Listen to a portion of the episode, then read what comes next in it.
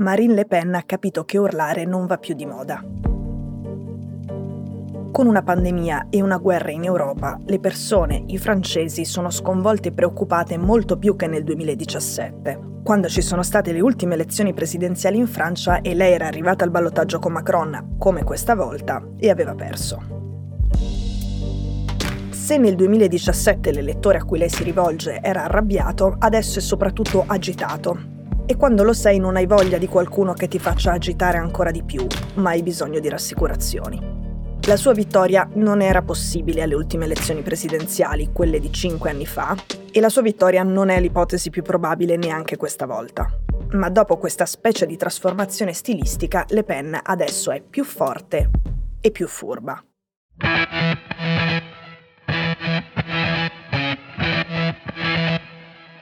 Sono Cecilia Sala e questo è Stories, un podcast di Cora Media che vi racconta una storia dal mondo ogni giorno.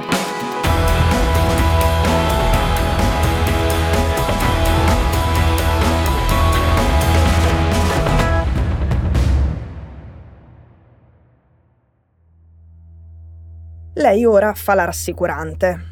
Il suo è un populismo di destra che è mutato e che è stato descritto come imborghesito o incipriato. L'ultima volta il suo estremismo aveva spaventato gli elettori, lei lo sa, e questa volta ha saputo usare a proprio vantaggio anche la presenza di un estremista più estremista di lei, Eric Zemmour, per darsi un tono presidenziale. C'è poi un fatto, l'attenzione mediatica si concentra su un cattivo, cattivo tra virgolette, alla volta. Lui ha delle condanne per incitamento all'odio razziale e vorrebbe francesizzare i nomi dei cittadini che hanno origini straniere.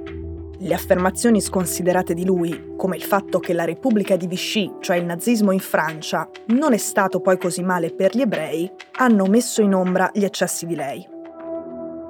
Le Pen è stata perdonata e questo è successo in poco tempo. Il capogruppo del partito di Macron in Parlamento ha detto siamo di fronte a un'amnesia nazionale e abbiamo tutti contribuito a crearla. C'è un'altra cosa da notare rispetto al fatto che lei aveva spaventato una parte dei francesi l'ultima volta, cioè nel 2017.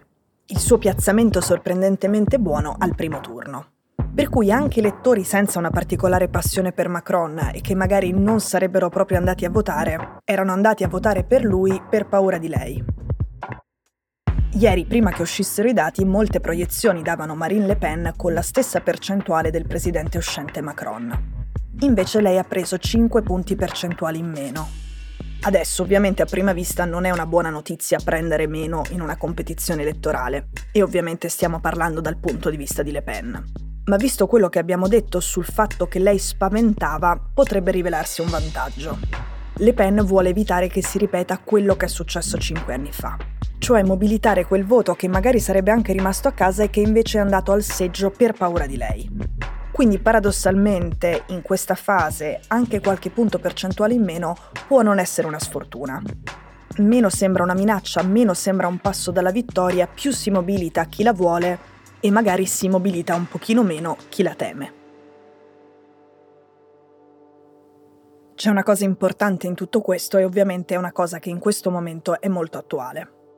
Le Pen ha condannato l'invasione dell'Ucraina, ma è finanziata da oligarchi russi e ha sempre riempito di complimenti Vladimir Putin. Per il suo attaccamento alle tradizioni e perché le difende contro i deliri e le isterie occidentali. Perché le piace il suo stile e perché è un uomo forte al comando. Le Pen, per esempio, ha detto che un embargo sul petrolio russo è un arachiri, un suicidio e i think tank russi che si occupano di politica internazionale già dicono che con Le Pen all'Eliseo la Russia avrebbe tutto da guadagnare. Perché lei è la persona giusta per fare d'argine alle sanzioni decise quando Putin ha cominciato la guerra e poi nelle settimane successive. E ovviamente dicendo che lo fa perché lei pensa all'interesse nazionale francese e alle tasche dei cittadini francesi. Se lei vincesse ad esempio una punizione compatta dell'Europa per i crimini della Russia, diventerebbe molto più difficile. Mentre Macron volava a Mosca e a Kiev e si occupava di questioni diplomatiche della Nato e della difesa comune europea, Le Pen andava in giro per i mercati rionali, sorrideva e parlava con le persone dei prezzi che sono aumentati. a una parte dei francesi lui sembrava fare discorsi molto alti e lei molto concreti. Da settimane sorride molto di più e urla molto di meno e da tempo ha litigato con suo padre e con sua nipote che la considerano troppo molle e una traditrice della linea estremista e xenofoba che è una tradizione di famiglia.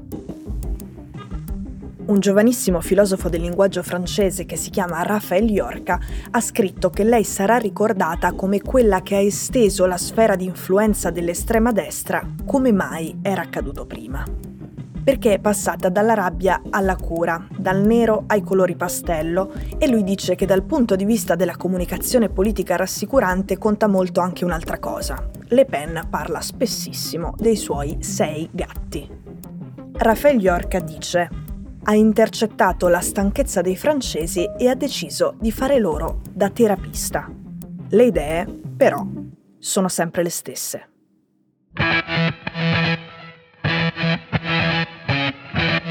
Stories è un podcast di Cecilia Sala prodotto da Cora Media. La cura editoriale è di Francesca Milano. L'advisor è Pablo Trincia. La producer è Monica De Benedictis. La post-produzione e il sound design sono di Daniele Marinello. La sigla e la supervisione del suono e della musica sono di Luca Micheli.